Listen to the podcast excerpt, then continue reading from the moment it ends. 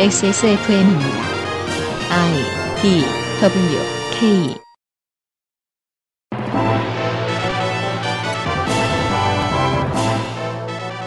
그것은 알기 싫다. 특별 기획. 22 국정감사 기록실. 문화체육관광위원회.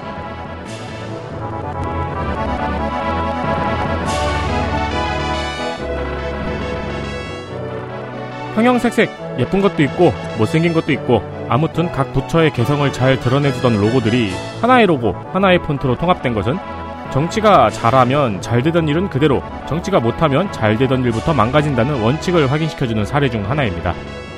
세상이 멀쩡하게 굴러가는 것들을 방해하는 걸림돌을 찾아내는 국회의 시간. 22 국정감사 기록실 문화체육관광이 편입니다. 안녕하십니까. 저는 윤세민 위원장입니다. 맞은편에는 덕질 간사가 앉아 있고요. 네, 안녕하십니까. 드디어 막바지로 가고 있군요. 유 보좌관이 앉아 있습니다. 지구상의 청취자 여러분 안녕하셨습니까? 문화체육관광이 하는 날입니다.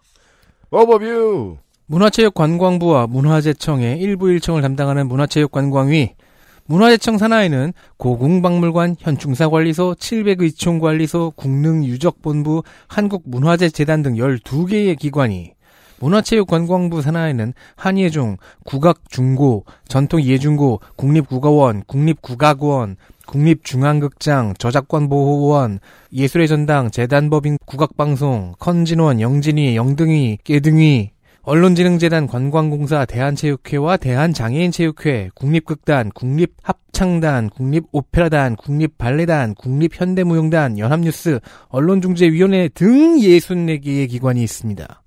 국가의 사행산업으로 등록되지 않은 어떤 산업이 사행산업인지 아닌지 악의적 보도의 대상이 되는 사람들의 피해가 얼마나 큰지 F1을 국내에서 개최하면 국가는 어디까지 지원을 할지 그 외에도 많은 것들을 논의하는 문체위 위원장은 민주당 서울 중 성동 갑의 홍익표로 사회권 국민의힘에서 민주당으로 넘어왔고 위원 구성도 민주당이 더 높아졌습니다. 민주당 간사 전북 전주 갑 김윤덕 등 9명 여당 간사는 여당 유일의 광주 전남북 지역구 의원, 전북 남원 임실 순창 이용호 등 6명, 비교섭 정의당 류호정 1명입니다. 퍼펙트 25 전화 영어 매일 매화에서 도와주고 있는 그것은 알기 싫다 특별기획 22 국정감사 기록실 문화체육관광위의 국정감사 이야기를 가지고 돌아오겠습니다.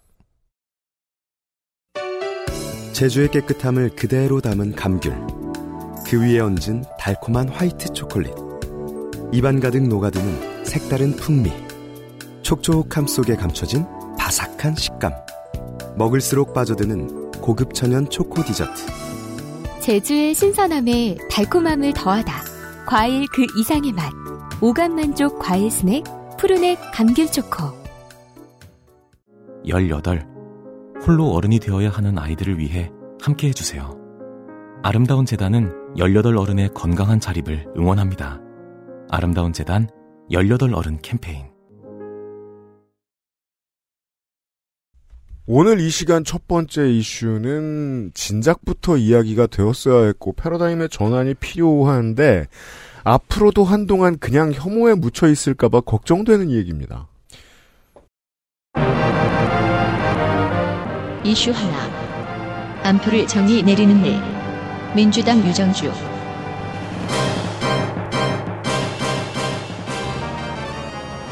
올해부터는 각종 공연이나 전시, 축제 등이 팬데믹이 끝나면서 다시 시작되고 있습니다. 활황입니다. 최근의 참사로 인해서 다시 대형 이벤트는 다소 주춤하고 있긴 합니다만 사실 팬데믹 직전에 논의가 되었다가 팬데믹으로 인해서 다시 중단되었던 논의가 있습니다. 온라인 암표죠. 네. 민주당 유정주 의원실에서 조사를 했는데 콘진원에 온라인 암표 신고 게시판이 있어요. 음. 2020년에 처음 생겼습니다. 2020년에 생겼을 때는 신고 건수가 359건이었어요. 네. 근데 올해 9월 2년이 지나자 3,568건이 되었습니다. 가장 많았던 건 싸이 흠뻑쇼가 950건이고요. BTS의 Permission to Dance On Stage 465건. 클릭하려고 몰려들었던 사람 수에 비하면 터무니없이 적은 숫자죠. 그리고 나훈아, 이명웅 순이었습니다. 모두 정말 지옥 같은 경쟁을 했어야 하는 공연들이었습니다. 콘진원의 게시판에는 매크로 프로그램을 이용해서 표를 대량 구매하고 온라인상에서 실제 가격보다 비싸게 판매해서 이익을 취하는 행위는 명백한 불법이라고 안내하고 있어요. 음. 근데 사실 온라인 안표에 대해서는 처벌 규정이 없습니다. 없습니다. 다만 오프라인 안표는 처벌 규정이 있어요. 있습니다. 왜냐하면 역사와 전통이 길거든요. 그렇죠. 근데 현장에서 웃돈을 받고 입장권을 대파할 경우를 규정하고 있어서 여기서 현장이 중요하기 때문에 온라인은 해당 사항이 없습니다. 법에 구멍이 있음을 알 수 있습니다. 그래서 사실 온라인 한 표 신고 게시판에 4,708건이 신고가 되어 있거든요. 근데 문체부가 경찰에 수사 의뢰를 한 사례는 없습니다. 의지도 없는데 이 일을 맡아서 처리할 사람도 없음을 예측할 수 있습니다. 게시판만 있는 거죠. 처음 오픈할 때 보고 자료를 보면은 경찰에 수사 의뢰를 하겠다고 보도 자료에다가 막 써놨거든요. 음. 지금까지 한 건도 안 했네요. 누가 뭐라 그래서 억지로 쓴 보도자료임을 알 수 있습니다. 그래도 처벌된 사례가 없지는 않습니다. 2019년에 매크로 프로그램을 이용해서 아이돌 가수의 공연 암표 9,173장을 인터넷 중고거래 사이트에 팔아서 약 7억 원의 부당이득을 챙긴 일당이 구속이 된 적이 있어요. 이때의 혐의는 업무방해 등의 혐의였습니다. 네. 그리고 운동 경기표를 매크로 프로그램으로 구매해서 처벌받은 사례도 있고요. 근데 이 경우에는 암표 때문에 처벌을 받았다기보다는 매크로 프로그램을 이용한 게 업무 방해라서 처벌을 받은 것에 가깝습니다. 이게 이제 처벌 규정이 없다는 게 어떤 방식으로 나타나면은 음. IUC의 경우 팬에게 암 표 거래를 제보를 받아요. 그래서 제보를 해서 이제 확인이 되면 사실 확인이 되면은 해당 자석은 취소시키고 음. 제보자에게 티켓이나 상품을 주는 방식을 택해서 네. 팬들에게 호평을 듣기도 했습니다. 행정력이 아이유의 팀 내에서 상당히 많이 필요했을 것이고 이거는 이제 케이팝 팬들도 해외 팬들은 잘 모르는데 아이유는 이런 어마어마하게 성의 있는 팬 서비스로 여기까지 온 사람이죠. 음, 그렇죠.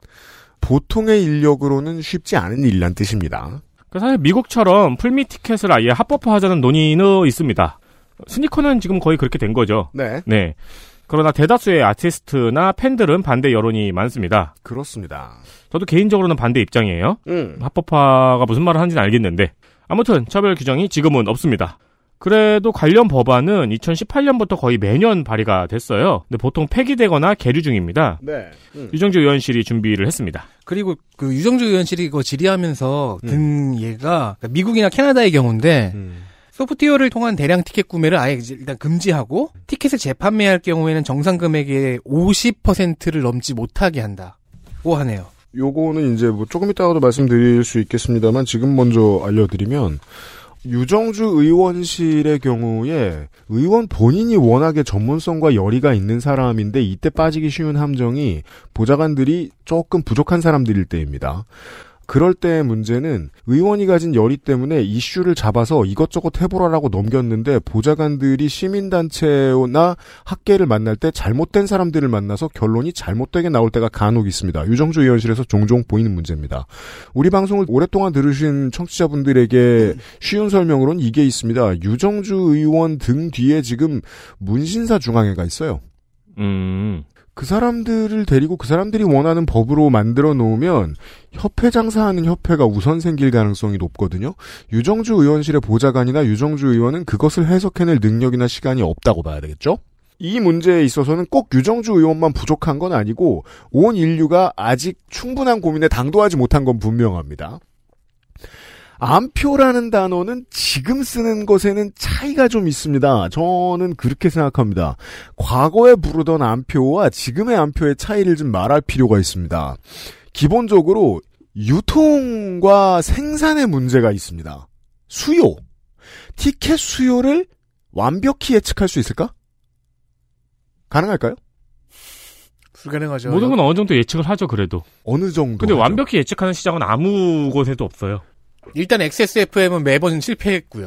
10명이 올 줄 알고 20자리를 만들었는데 20만 명이 온다면 이런 건 얼마든지 가능하죠. 음. 왜냐하면 수요는 x는 y제곱으로 커집니다. 낮을 때는 예측 가능하다가 갑자기 높아질 땐 예측이 불가능합니다. 특히나 흥행이 그렇습니다. 영화 산업도 그렇고요. 콘서트나 공연들도 그러하지요. 기본적으로 공급이 수요를 충족시켜주기가 아주 힘듭니다. 평상시에 공급사들이 수익이 안정적인 회사들이 몇 개나 되는 업계냐? 불안한 업계죠. 네. 더더욱이 그러합니다.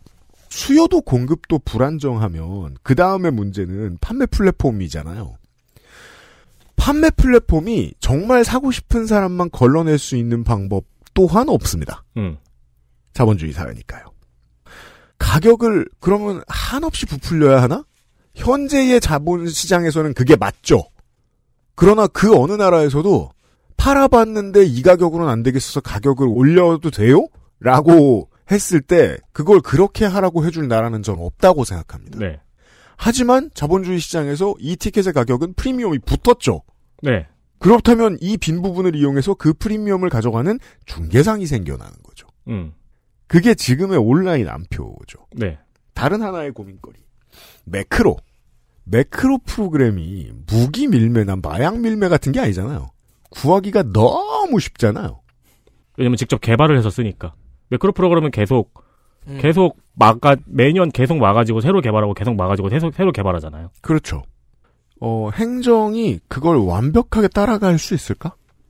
이 고민이 들어요. 그러니까 세 가지의 고민을 묶어서 생각할 때 남는 건 결국은 이제 유럽이나 미주의 사례밖에 지금까지는 전 없다고 생각합니다. 프리미엄이 붙어요. 가격이 올라갑니다. 그랬을 때 이 티켓을 먼저 산 사람이 받을 수 있는 프리미엄이 어느 정도까지 올라갈 것인가를 생각하는 것도 쉬운 일은 아니에요. 나오나 콘서트입니다. 50%의 프리미엄 이상 못 받게 하겠대요. 안 될 것 같은데요. 저는 실제로 사람들이 사고 싶어하는 프리미엄은 두 배, 세 배도 넘어갈 가능성이 높으니까요. 네. 수요와 공급이 맞지 않아서. 이게 국가가 내놓은 대책으로서 적절할 거라고 생각하진 않습니다. 유정주 의원이 내놓은 이 결론은. 올라갈 땐 올라가요. 일단 더 챙겨야 될 건 프리미엄이 붙었을 때 그 컨텐츠를 생산하는 사람에게 얼마나 프리미엄이 더 갈 수 있게 만드느냐가 좀 중요하다고 생각합니다. 또 하나 저도 결론은 없어요. 다만 또 하나 나이키가 최근에 아주 어색한 입장문을 내놨어요. resell 금지한다고요. 근데 그게 실제로 resell을 금지하는 게 아니라는 건 주변의 매니아들이 다 알고 있습니다. 그걸로써 실제 자신들이 공생하고 있다는 것도 알기 때문입니다. 네. 경기가 얼어붙은 문제도 있고 그동안 너무 많이 팔았던 문제도 있어서 요새 리셀가가 잘 붙지 않죠. 요즘은 많이 죽었죠. 그래서 철학적인 질문이 들어갑니다. 나는 사실 패션 소비자로서 어떠한 물건을 사고 싶은 사람으로서 존재했었나? 아니면 거기에 프리미엄이 있기 때문에 그걸 사고 싶은 사람으로서 존재했었나? 그 구분은 너무 어렵습니다. 네. 때로 너도 나도 사니까 사는 게 시장이거든요. 음. 완벽하게 구분할 수도 없습니다. 그냥 마냥 사고 싶은 사람과 암표를 팔고 싶은 사람을 구분하는 것은 완벽하게 구분하는 것은 말이 안 된다고 생각합니다. 제 고민은 일단은 여기까지입니다. 그리고 또 하나 나머지는 행정력이 이걸 다 맡기는 쉽지 않다라는 거. 저는 일단 그렇게 생각하고. 음. 그러면 쉬운 방법은 뭐가 있을까? 예를 들어 모든 플랫폼 거의 전국 전 세계에서 다 이런 식은 합니다. 몇 장 이상 구매 금지, IP 체크하고 어, 개인 체크하죠. 한국은 그게 조금 더 용이합니다. 왜냐하면 한국은 개인 정보가 어디에나 널려 있고 다 입력해야 가입할 수 있으니까. 음. 그런 곳임에도 불구하고 여러 개의 아이디를 만들어서 표를 사는 사람들이 있죠. 그 정도는 국가와 플랫폼이 책임을 반씩 나눠줄 수 있을지도 몰라요. 표를 선점하는 업자, 소매업자, 즉 요즘의 암표상은 숫자가 비교적 많지만 관리해야 하는 플랫폼은 국가 입장에선 적은 숫자거든요. 국가의 책임과 플랫폼의 책임을 조금 나눠지는 방식은 있을 수도 있을 겁니다. 완벽히 막을 수는 없을 거예요. 그리고 그게 제일 중요해요. 네. 완벽히 막을 수 없다는 걸 인정해야 돼요. 완벽히 막을 수는 없고 프리미엄이라는 게 창작자에게 어떤 이득이 돌아가는가를 고민해야 할 부분이기도 한데 반대로는 프리미엄 자체가 창작자한테 이득이거든요. 네. 그 티켓이 100만 원을 넘었다, 600만 원을 넘었다가 음. 창작자에게 들어- 돌아 가는 이득이잖아요. 나이키도 그걸로 돈을 벌었고요. 음. 그렇죠. 그 명성이 네. 가져오는 가치가 있죠. 그렇죠. 그럼 이거를 프리미엄을 합법화 시킨다면 과연 몇 퍼센트를 모든 좌석을 다 라고 한다면은 글쎄요, 저도 공연은 보고 싶어요. running guarantee죠. 시장이 정의가 아니라서 이게 함부로 결론을 못 내리는 겁니다. 네. 그럼 시장이 정해줄 거예요. 라고 얘기합니다만. 소비자인 저로 돌아와 볼까요? 제가 회사 일을 하고, 낮에 집에 앉아서도, 밤에 집에 앉아서도, 새벽에 집에 앉아서도 주로 일하는데, 제가 표를 언제 사요? 음, 음. 저 같은 직장인들은 다 밀려나야 하나요? 프리미엄을 줄 용의가 있거든요. 그 몇몇 사람의 경제에 도움을 준다고 하더라도 저는 문제의식이 사실 별로 없어요. 저 같은 사람과 위원장 같은 사람이 어딘가에서 만날 지점을 찾아야 돼요. 전 그렇게 생각합니다. 음. 우리는 이제 스니커를 평생 많이 이제 쳐다보고 사는 사람들이니까 작년 재작년 이런 때는요 막 부동산 카페 지역 카페 이런 데에도 오프화이트 줄 서는 법 같은 거 공유됐었어요. 네, 그랬죠. 그래요. 그런 사람들이 밉다 칩시다. 그 사람을 소비자로서 우리와 구분할 방법을 어떻게 찾을 수 있지? 실제로 스니커는 그게 너무 모호하죠. 왜냐면 팔려고 샀다가 신고 신으려고 샀다가 팔고 그러잖아요. 네. 네. 고민이 많이 필요합니다. 시작했다는 데만 의의를 둡시다. 청와대! 이슈 둘. 청와대. 민주당 김윤덕, 임종성, 전재수, 국민의힘 이용호, 정의당 류호정. 청와대 이전 얘기는 문체위의 주요 정쟁 이슈였습니다. 그럼요, 정쟁해야죠. 그 와중에 운영 부분을 짚은 질의가 11일에 좀 나와서 그것들을 가져와 봤습니다. 청와대 개방 이후 운영 문제를 짚은 의원들 중에 류효정 의원이 있습니다. 청와대 개방 기획 총괄과에는 18명이 근무합니다. 다 아시는 얘기 같지만 자세히 들어보시면 새로워 보이는 주제 하나가 나옵니다. 지난 5월부터 9월까지 이들의 초과 노동은 총 3,863시간입니다. What? 18명인데? 근무 시간 말고 초과 노동만.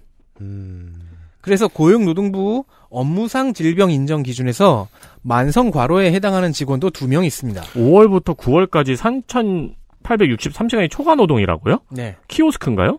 거의 그 수준이죠. 키오스크 켜놓은 시간을 계산한 듯합니다. 인간형 오벨리스크. 생각해 보면 이 개방기획총괄과라는 곳이 아마도 현 정권 들어 생겼을 것이고. 그렇겠죠. 청와대를 관리해야 되니까요. 네, 있었다고 해도 원래 있던 사람들이라고 해도 새로운 프로젝트로 들어갔을 테니까 이번 정권에서 이제 점지해 준 사람들일 음. 텐데 그런 자리일 텐데 그런 자리도 이렇게 적은 사람들을 근무시켰다는 것 일단 기억해 주십시오.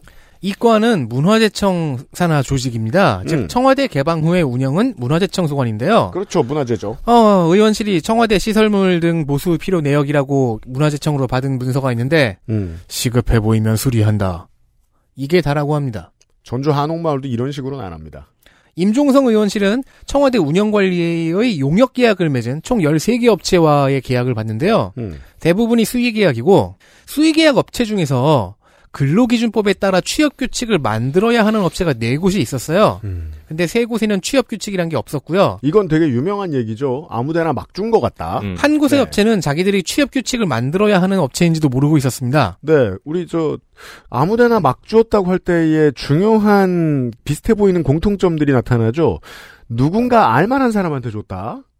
아니 어? 근데 청와대 운영 관리가 용역이었군요. 그러니까 18명으로 다 할 수 없으니까 이제 어떤 건 용역들을 주고 그러는데 넓- 문화재 관리 용역 회사들은 많으니까요. 넓으니까. 음. 어쨌든 지금은 세개 업체 다 취업 규칙 신고를 완료했답니다. 아, 아, 하기사 조경하는 회사 따로 음. 있어야 되고 막 그렇구나. 카펫 네. 관리 따로 있어야 네. 되고 음.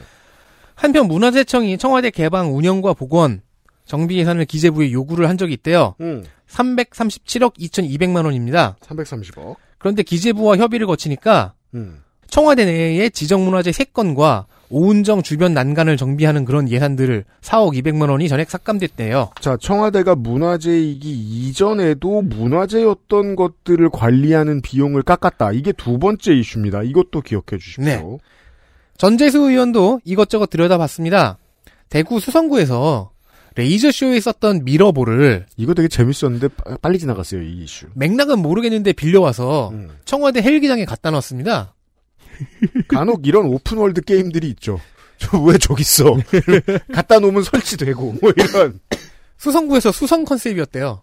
어, 네. 한 달 좀 안 되게 빌려왔는데 1억 줬습니다. 괴상 군민 가마손만한 거 아니야? 청와대 관람 예약 시스템이라는 걸 만들었다는데 음. 이것도 수의 계획을 했고요. 음. 인증 방식을 추가하려고 예산도 2천만 원이 더 들었답니다. 음. 근데 안 쓴대요. 왜죠? 예약자들의 혼란을 일으킬 수 있대요. 뭐 때문에? 모르겠어요. 그러니까 이- 그래서 시스템을 만든 거잖아. 그러니까 예약을 하러 들어가서 인증을 하면 혼란이 야기되는 예약 시스템입니다. 앞서서 인증을 하면 무슨 혼란이 야기되지? 이렇게 어떻게 되는 걸까? 아, 이게 극도로 진보적이죠. 설명을 더 해줬으면 좋겠는데. 왜냐하면 한국 사람들 가입할 때마다 늘 혼란스러운데 평생 혼란스러웠으니까 그냥 이게 평소 상태라고 생각할 거잖아요. 이걸 케어해 주는 게 관에선 처음 나왔습니다 지금. 아 나 가입하기 싫어 이러면서 아니 인증을 하면 혼란이 야기. 인증을 하자마자 갑자기 휴대폰이 카운트다운 들어가서 폭발하는 것도 아니고. 그러니까 문화재청장 이런 거 아니에요. 어 패스? 나안 깔았는데 일단 깐 다음에 어 나 알뜰폰인데 이제 화가 나서 안 해 안 해 안 해. 네. 아무튼 더 설명이 필요합니다. 자연스럽다. 네. 또 야간 관련 프로그램을 준비하면서 서울 경찰청에 제복을 빌려달라고 했대요. 음. 왜101 경비대 있잖아요. 음. 근데 이거 경찰 아닌 자가 경찰 복장을 하면 경찰 제복 장비법 위반입니다. 거의 사문화된 법이긴 하지만 네. 네. 음. 자, 계속 수의계약이라는 단어가 들어와 있죠. 음. 보통 수의계약이란 건 긴급하고 예외적인 사유에 해야 합니다. 당장 꼭 필요해서. 네. 비율로 보면 전체의 용역 계약의 91%가 수의 계약입니다. 아주 급하고 긴급하고 예외적이네요. 그 다시 한번 강조해야죠. 선조치 후 보고 해야 할 만큼 심각한 상황이면 음. 수의 계약해라. 아 일단 빨리 해주세요. 나중에 보고할게요. 제가 책임질게요. 그런 일은 어떤 것이 있느냐 이번에. 어, 그, 구, 이 91%의 수의 계약 중에서 95%가 예외적 사유일 때만 수의 계약을 해야 하는 항목입니다. 이슈들을 덕질 간사가 정리했는데 본관 레드카펫 손상되어 1억. 안전관리 21억. 안전 고나리 실제로 오타로 쓴 사람 처음 봤어요. 젠장. 현장 운영 11억, 화장실 4억 6천. 그러니까 반달곰이 들어와서 볼일을 본 거예요, 변기에. 이렇게 막힌 건 처음 봤다. 긴급하다. 근데 4억 6천. 김윤덕 의원실이 마리오와 발- 어, 루이지가 와도 이렇게는 안 받아요. 김윤덕 의원실이 발굴해온 이야기는 조금 더 신기합니다. 음. 아니 근데 어. 그이 수의 계약은 역으로 얘기하면은 이해는 돼요. 그러니까 어떤 면에서 이해가 되냐면 청와대에 한 발짝도 못 들어가겠다는 윤석열 대통령의 다급함이 있었잖아요. 아, 그렇죠. 그 다급함과 똑같이 청와대를 진짜 한 하루라도 빨리 개방을 하고 어. 싶었을 거예요. 음. 그래야 해서 그랬던 거예요. 그래서 긴급하고 예외적인 상황이었겠죠. 심정적인. 네. 김윤덕 의원실 최영천 현 문화재청장이 취임한 직후인 5월 23일 음. 긴급 메모 보고 형식을 통해 즉 공문도 아니에요. 음. 문화재청 직원들에게 총 동원령이 내려졌습니다. 음. 5월 25일부터 6월 1일까지 어, 근무 시간은 5월 오전 7시부터 오후 7시까지 12시간. 뭐한 일주일 정도네요. 네. 일주일 12시간씩 총 36명의 직원이 필요하다. 음.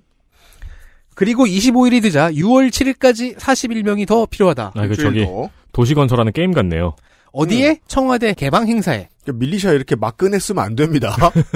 그래서 행사에 동원되어 근무한 문화재청 직원은 총 285명입니다. 다 끌려 나갔단 얘기입니다. 평균 3.1일을 근무했고요. 네. 그러니까 이 렇게 공무원 월급 덜 주고 싶어 하는 정부면 이러지 않았으면 좋겠습니다. 아, 덜 주진 않았어요. 아무튼. 이들의 담당 업무는 단순 안내 업무였습니다. 아니 근데 문화재청은 원래 이걸 하는 사 람들이 아니잖아요. 청와대가 개방되니까 거기가 문화재가 된 거지. 그쵸. 근데 업무 협약도 없이 문화재 청장은 그래서, 그냥 청, 그래서 청장은 언론에서 이거 맡으면 우리만 손해다라는 얘기도 했었어요.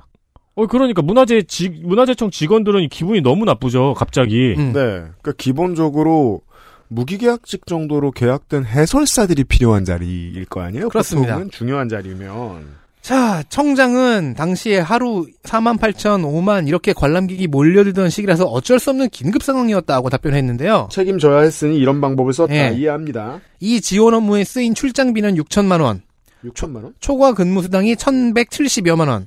음. 그런데 출장비 집행이 되었는데 출장 보고서는 아무도 안 냈습니다. 음. 하긴 보고서에 쓸 것도 없고요. 음. 요구 자체도 안 한 것 같습니다. 음. 진짜 네. 그때 왜 이상하다고 생각을 안 했지? 설마 285명이 불려 나갔는데 그 사람들 준 출장비 다 합쳐서 6천만 원밖에 안 된다고 하면 이것도 이상합니다만. 그렇게 합니다. 자, 두 가지 코드. 왜 이런 거 있잖아요. 지금 이번 참사와 관련된 구- 정쟁 국면으로 돌입하기 전까지 요런 수사했습니다. 그 윤석열 정부가 태양광 관련해서 전 정권에 비리가 있다라면서 감사원이 캐기 시작했는데 그 구실이라고 내놓은 걸 들어보니 그런 얘기였죠. 태양광 사업 개발하라고 기업들의 계약을 하고 지원을 해줬는데 그 중에 그 계약금을 부실로 쓴 업체들이 몇 있더라. 음. 이건 비리다라는 음. 거였어요. 현 정권의 이제 뭐 지난 정권으로 표현할 것 같으면은 적폐청산 기조가 이해가 안 되는 게 그거거든요. 저게 수사할 거리야? 이번 주에는 지금 저 문재인 전 대통령이 하는 수 없이 데리고 갔던 개들을 가지고 지금 양당 간 옵션을 내줬잖아요. 네. 네. 맡아 키우겠다고 하면 국가재산 뺏어간다고 기소했을 것이고 안 맡아 키우겠다고 하면 파양했다고. 예, 찌질하게 개버렸다고 뭐라고 해요. 언론전 했을 것이고 이 양당 간에 선택하게 만들었잖아요. 이걸 이제 전 정권의 적폐청산하고 비슷한 거라고 하고 있죠. 그걸 김종배 씨 같은 경우에는 이제 포르노다 이렇게 표현을 하던데 이미 다 나와 있고 너무 자세하다. 음. 사람들이 좋아하기에는 이렇게 표현하던데 저는 실제로는 지금 야당이 그 국면을 보고 이런 걸 고민해야 될 것 같아요. 전 정권의 적폐청산을 보고 배워서 정치 보복을 하는데 그럼 그 다음번에 적폐청산을 못 해요. 온도가 너무 높아지니까. 아 그렇죠. 근데 이거 한번 보자고요. 청와대 개방기획총괄과라는 새로운 부서에 너무 적은 인원을 투입했어요. 정무적인 감각이 조금이라도 있다면 이건 조금만 사람들을 구색 삼아 넣어줄 테니까 청와대를 망가뜨리라는 메시지로 읽을 수밖에 없습니다. 음, 음. 어떻게 알 수 있죠? 가장 티가 나는 원래부터 있었던 지정 문화재의 관리 비용을 전액 삭감했잖아요. 청와대가 망가지는 모습을 보여주고 싶었던 거 아닙니까? 그런 걸 수도 있고. 그래서 그 이용호 의원이 갖고 온 것 중에 하나는 그, 런 것도 있어요. 청와대 관저의 기둥이 썩어 있어요. 음. 의원실에서 사진을 대접본 결과 최소한 참여정부 이후에요. 음. 노무현 때까지는 괜찮았어요. 음. 근데 이게 니스 칠을 했는데 니스가 다 벗겨진 것으로 문화재청은 파악하고 있대요. 음. 언제 정확하게 그랬는지는 모르고 이번에도 몰랐던 거죠. 근데 요렇게 관리를 해놓고서 결국 돈은 써야 될 거 아닙니까? 어, 용도가 바뀌었으니까 새로운 인력이 필요하고 새로운 기술이 필요할 거 아니에요? 그래서 수의계약을 남발했죠. 이 정권의 습관 중에 하나죠. 작은 디테일로 들어갈 때 누가 장사했는지 알 수 없게 돈이 들어간다. 네.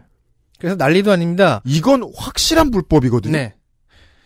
그래서 류호정 의원이 제안을 한 게 있는데요. 문체위 차원의 공청회를 열어서 정비와 보수를 하고 그 기간 동안은 잠깐 청와대를 닫자는 겁니다. 아니, 그러니까 상식적으로 생각을 하면은 며칠 전까지만 해도 국가 수장이 앉아 있었던 자리를 음. 관광지로 개방을 하려면 그 한두 평도 아니고 네. 정비를 엄청 해야죠. 정비 보수가 잠깐 생각해도 1년 이상은 걸릴 것 같잖아요. 그죠. 그니까, 네가 무슨 말을 들어서 한 발짝도 안 들이고 싶은지는 모르겠지만, 한 발짝도 안 들이고 싶으면, 그거 너 알아서 하는 것까지 물러섰다. 그러면, 여길 빨리 열진 말아야지. 근데 이거 지금 너무 다급하게 마치 청와대를 빨리 열어야 나의 집권이 정당성이 인정이 되는 것처럼 행동을 했던 거죠. 네. 그 제가 지적하고 싶은 건 다른 문제인 게 지금 그 국방부 관련 공사를 할 때도 결국 입주한 한남동 관저 공사를 할 때도 여기에서 어 관련된 계약을 할 때도 수의 계약이 너무 많아요. 음, 이건 문제죠. 남발되는 수의 계약은 완벽한 수사 대상이거든요. 네. 자, 정권이 바뀌었을 때 이거 수사한다고 하면 반대쪽에서 뭐라고 생각할까? 정치적인 여론은 어떻게 될까? 생각하면 답답합니다. 저는 그런 게 제일 답답해요. 현 정권이 하고 있는 일이 수사 대상이 뻔히 될 것들이 너무 많은데 지금 이거 수사 쉽게 할 수 있을까? 그 전에 검찰이 2022년에 공안 정국을 저렇게 만들어 놨는데 그걸 반복하는 것처럼 보이지 않게 하려면 어떻게 해야 되지? 음. 앞으로 고민해야 될 것 같아요.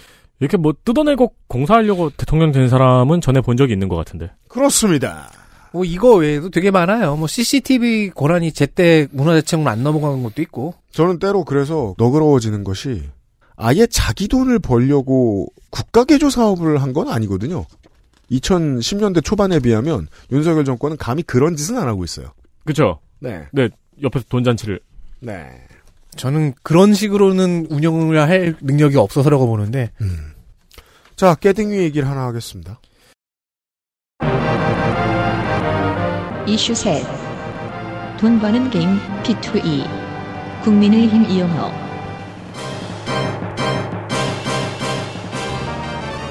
P2E라는 게임이 있습니다. P2E 장르라고 말하긴 그렇고, 시스템?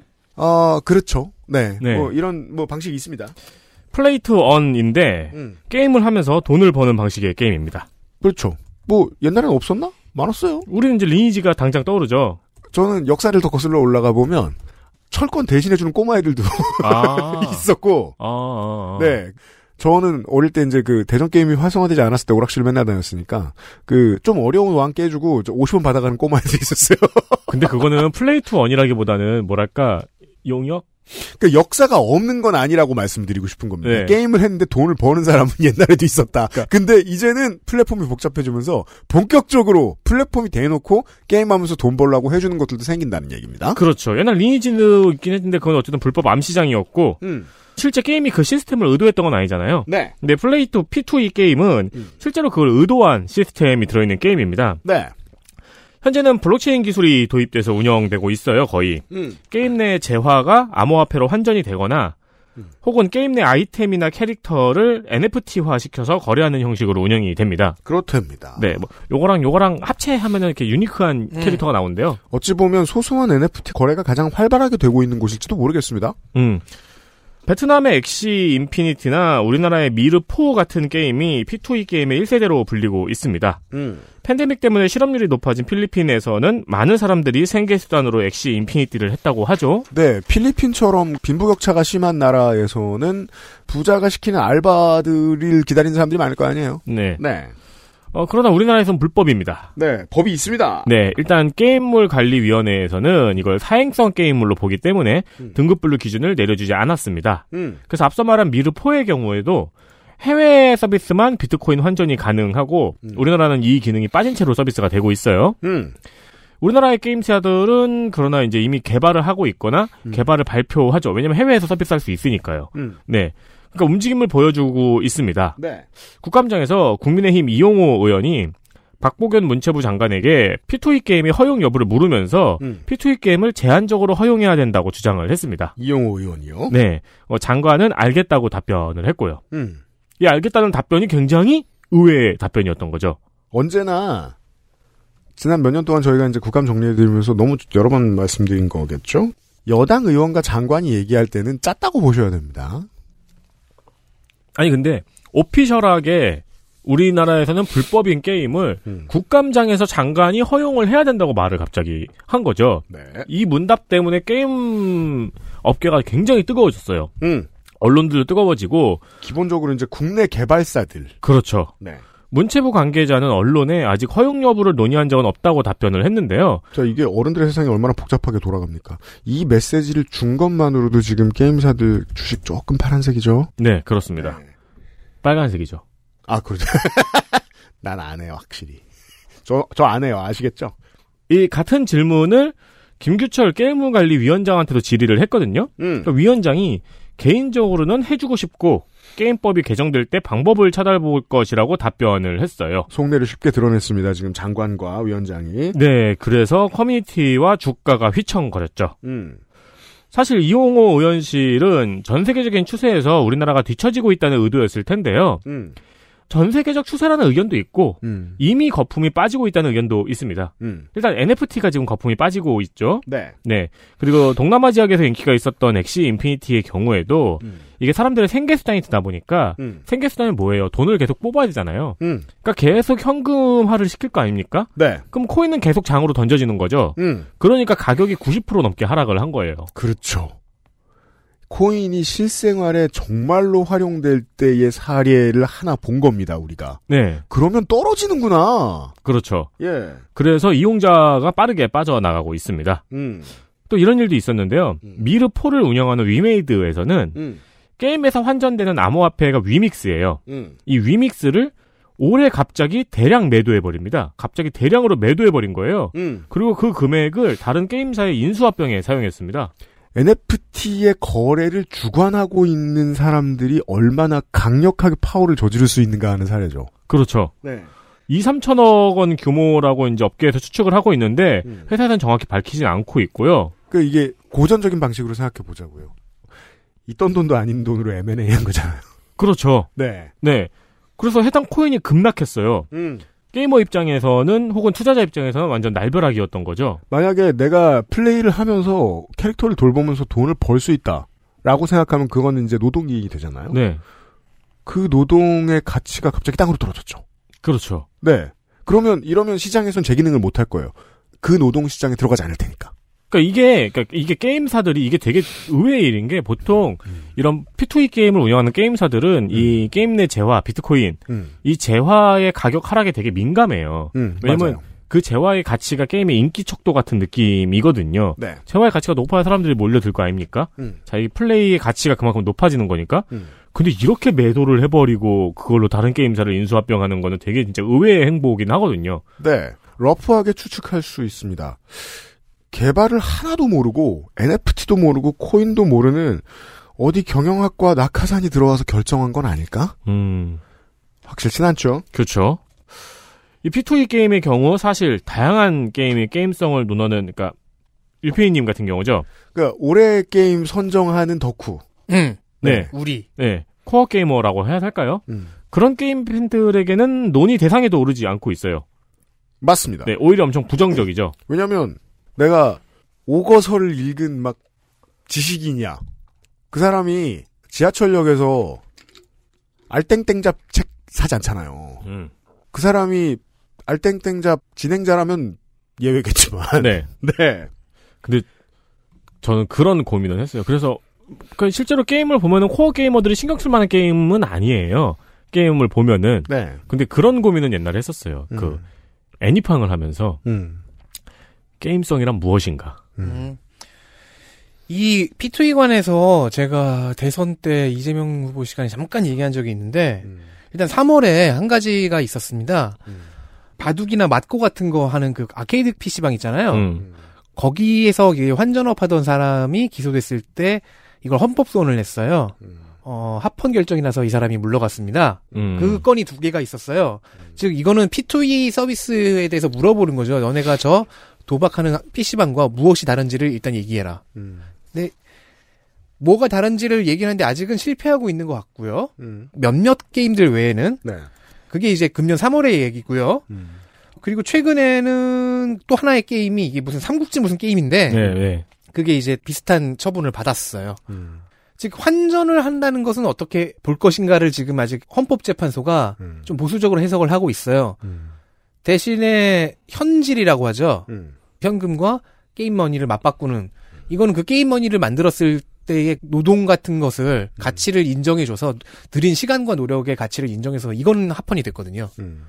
아마 P2E 게임을 만들어내고 싶은 사람들은 이 차이에 주목을 해야 될 겁니다. 그러니까 국내 게임사들은 이미 해외에서 서비스도 하고 있고 음. 사실 국내 게이머들도 해외로 어떻게 우회를 해가지고 환전도 지금 하고 있는 사람들이 많다고 하더라고요. 많을 겁니다. 네네. 그래서 이제 이걸 허용을 해줘야 될지 말아야 네. 될지 현재 계속 논의가 있었고 오피셜로는 불법이었는데 장관이 이번에 이런 답변을 한 거죠. 기업의 권력이 국가보다 커져가는 여러 가지 증거들 중 하나. 저는 요것만 짚고 가겠습니다. 게임사 입장만요. 이게 이제 이걸로 인력 소매도 하고 막 인력 브로커도 하고 이런 사람도 생겨났다고 알고 있습니다. 음. 그런 민간 시장은 사실 제가 이해가 아직 안 되고 언젠가는 또 생길 거고 커질 거라는 것까지는 대충 감이 오는데 음, 옛날 리니지 작업장 같은 곳이구나. 네. 다만 이제 이 MMORPG를 서비스하는 회사들은 우리가 흔히 얘기하는 게임 그냥 개발해서 그 게임 단행본 사고 스팀에서 사고 결제해서 재미있어하고 리뷰 남기고 그런 게임 시장하고 완전히 다른 시장입니다. 네. 이 회사들은 국가가 가지고 있는 어떤 권력을 빼앗을 수 있냐면요. 화폐를 정하고 재정 준칙을 정할 권리, 투자 시장을 관리하고 검열할 권한 같은 걸 가지게 됩니다. 저는 이게 제일 눈에 띕니다. 음. 요런 이야기. 자, 고인돌 얘기 안 했을 리 없습니다. 이슈 넷 김해 고인돌 국민의힘 배현진 민주당 김윤덕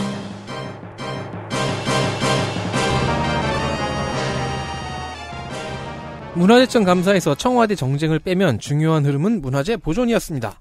그쵸, 누가- 문화재청이니까요. 네. 그리고 두 가지 때문에 촉발된 거죠. 김해 구인동의 고인돌 문화재 청와대는 아닙니다만. 네. 네. 그리고 장릉 아파트. 네.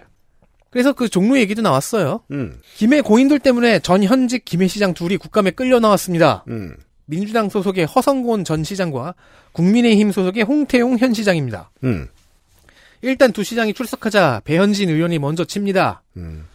처음에는 가야사 보건사업 예산으로 400억을 받았다. 음. 정권 막바지는 20억으로 줄었다. 김해 씨와 전 정권의 의지가 없어진 거 아니냐, 뭐 이런 정쟁 공격으로 일단 날렸는데요. 음. 이 문답에서 허성곤 전 시장의 전술이 드러났습니다. 뭡니까? 의원질이 중간에 계속 끼어들면서 음. 아니 그 가야사 전체 사업이랑 매장 문화재 발굴이랑 어? 어? 아 헷갈리시면 아니 아니 아니 아니 아니 400억이랑 20억이 아 그러니까 이런 식으로요? 정말 그런 말투 아니면 책임지시겠습니까? 근데 저는 되게 좋게 들었어요. 근데 제가 흉내 내본다고 해본 좋게 거예요. 들어야지. 흉내 내본다고 행- 한 거예요. 내가 달라지겠어. 그러거나 말거나 배현진 의원은 논리를 이어나가면서 네. 김해시 고인돌 회선 관련 영상을 틀었습니다. 아, 예. 적을 때는 20억까지도 받았는데 음. 그런 식으로 예산이 줄어들면서 이런 일이 벌어졌다는 게 이제 이 사람이 가, 가고 싶은 논리의 길이었어요. 전 시장에. 응? 음. 아니 아니 배현진 아, 의원의 배현진 의원의. 자 고인돌 부지를 구분하기 위해 고대부터 박혀 있었던 박석 이걸 죄다 뽑아서 수세미로 문질러 닫고 음. 중장비를 써서 주변 토지를 밟고 들어가 단단하게 다져도 주고 음.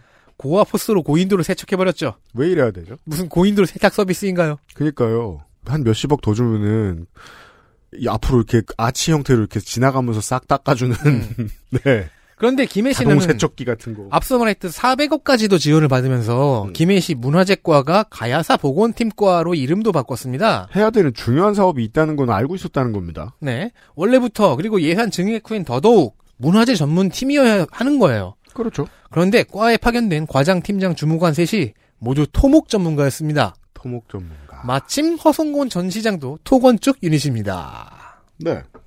아무튼 그래서 간신히 답변이 나왔습니다. 음. 고인돌은 전문가들 자문을 충분히 받아서 했습니다. 문화재청 추천도 받았고요. 우리 도 지정문화재 때문에 도지사의 인가도 받았고요. 이러니까 이제 배현진 의원이 빡치고 문화재청에서 누가 이거 워싱하라고 한 겁니까? 뽑아서. 그러자 허전 시장 아 고인돌 씻으라는 부분도 세척하는 부분도 김해만 씻은 게 아니고 최근 3년 동안 10여 곳이 세척을 하고 유기를 한 것으로 알고 있습니다. 음. 그러니까 문화재청과 문화재위원들의 자문을 받고 경상남도 차원의 인가도 받았다. 음. 도 차원의 자문도 받았다. 물론 다 거짓인 것 같습니다. 저도 이거 질의를 봤거든요. 네. 그래서 답변을 들으니까 그럼 원래 그렇게 씻는 건가? 라는 생각이 들더라고요. 문화재청에 자문도 받았다고 하니까 문화재청에 왜 그런 거를 그 원래 그렇게 씻는 건가? 약간 그 의구심이 들더라고요. 아니 참고로 언론 보도에 따르면은 거짓입니다. 아니에요? 네. 그래서 지금 허성곤 전 시장이 문화재청한테 고발당이 있어요. 음. 네. 광개토왕비도 그 송나라 공무원들이 자꾸 수세미로 닦아가지고 글자가 없어진 거 아니에요? 원래는 겁나 센 돌로 해놨는데. 그래서 네. 그 허성곤 전 시장이 이렇게 아나무인으로 나오는 걸 보고 배현진 의원 같은 경우에는 이렇게 해석했어요. 몹시 두렵거나 억울하거나 둘 중 하나구나. 음. 다음 타자 칠 사람이죠. 그러니까 마- 매우 칠 사람은 김윤덕 의원이었는데요. 4대강 사업 추진 당시 문화재 보호법 위반 사실이 277건이 걸렸대요. 음. 근데 기소가 한- 하나도 안 됐대요. 음. 그리고 고인돌 훼손으로 넘어갔어요. 음. 근데 허성곤 전 시장이 뭐 아니 우리는 되게 열심히 했고 뭐 어쩌 하- 하길래 재빨리 그 타겟을 넘겨서 홍태용 현 시장에게 가봅니다. 음. 그러자 홍태용 시장의 방어. 발굴할 때 고인돌에만 포커스를 맞췄고 박석이나 기타 유물은 관심을 덜 가졌다고 생각했다. 음. 발굴조사 허가를 받으면 전체 고인돌에 대한 허가를 받은 걸로 해석을 했다. 그럼 막 부수고 노나요? 이게 대체 무슨 소리인지 모르겠습니다. 특히 두 번째 문장이요. 음. 아니 유적의 발굴과 복원의 범위는 문화재청 지침도 있고 지역 문화재위원회 지침도 있고 관련 법도 있습니다. 음. 근데 관심이 적어서 실수했다느니 하는 말을 하고 있는 거잖아요. 음. 김윤덕 의원은 이 답변을 행정 절차에 대한 무지라고 요약했습니다. 발굴이랑 도굴이랑 헷갈리는 건가? 홍태용 시장에게서 볼 수 있는 여기에서의 문제점은 지적받은 대로 무식 정도가 있을 것 같고 무지 홍태호 시장은 무지고 허성곤 시장은 예, 그러니까요. 무식 같아요. 몰 이해 정도가 있을 것 같은데 저는 본체는 민주당 허성곤 시장으로 봅니다. 몇 번 말씀드리죠. 한 지역이 정말로 유리한 언제나 한당 한 정당에게만 유리한 곳이 있으면 거기에는 그 동네의 카르텔 중에 잘난 사람이 다 그 정당에 줄 선다. 음. 김해가 언젠가부터 민주당 인사들이 그런 인사들이 들어왔습니다. 그냥 허성곤만 검색해서 이 사람 커리어 한번 보세요. 경상남도에서 계속 건축 관련 일했던 고위 공무원입니다. 저는 어떤 시점부터 만약에 저한테 무슨 NBA 2K의 그 선수들 점수 매기는 것처럼 할 수 있다면 건축 토목 관련돼서 공무원 평생 한 사람은 마이너스 한 20점 주고 시작할 것 같습니다. 아니 그 현장 사진 한번 보셔야 돼요. 그 큰 걸 실수로 뭉갤 수 없어요. 음. 그쵸, 그 기사가 그 렇게 쉬운 작업이 직업이 아니라고 막 모는 경우가 없어요. 그래서 저는 그게 너무 의아했던 거예요. 문화재청에서 자문을 해줬으면은 네. 연구를 했을 텐데 지네들도 약간 네. 그런 의구심이 드는 거죠. 아니, 자기들도 그 학예사 있고 문화재위원 위쪽도 있고 도로 올라가도 문화재위원 있어요. 아 그렇구나. 그걸 다 무시했다는 얘기밖에 안 돼요, 사실은. 음. 그러니까 이게 이- 대놓고 무지했다라는 변명이 통하려면 수년 내로 이 지역에 무슨 개발을 한다는 얘기가 안 나와야 됩니다. 그리고 대놓고 무지했다라는 변명이 통하려면 김혜 씨가 400억이나 가져간 그게 없어야 돼요. 400억이나 가져가서 인력 충원하고 전문가 자문 받으면서 그거 다 날렸다는 거잖아요. 음. 다음은 넷플릭스. 이슈 5 넷플릭스의 공정 보상금 민주당 홍익표 유정수 국민의힘 김승수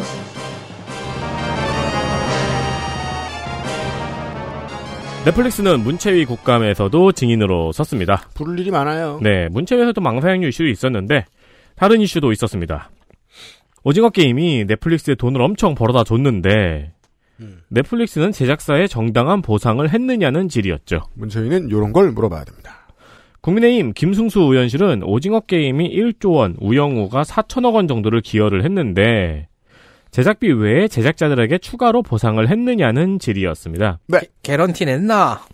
그러면서 인센티브를 줬다고는 하는데 공개조차 못할 수준으로 준 게 아니냐 물으며 계약 당시에는 만족을 했어도 기대 이상의 흥행이 생기면 그에 따른 보상을 해주는 것이 상식선 아니냐고 물었습니다. 네. 시장에 상식이 어디냐? 라고 말을 하고 싶었을 거예요. 넷플릭스의 정교화 전문은 저희는 정당한 보상을 해드린다고 생각을 하고 노력을 하고 있다. 흥행의 리스크를 우리가 전적으로 부담하고 요게 진심입니다. 전 세계 유통을 위한 더빙, 마케팅 등도 우리가 부담한다는 것을 감안해달라고 답변을 했습니다. 김승수 의원의 질의는 약간 깡패 같은 질이었죠. 음. 돈 많이 벌었잖아. 왜 돈을 더 안 줘? 같은 질이었는데 음. 민주당 유정주 의원실이 조금 질의가 논리가 있었어요. 음.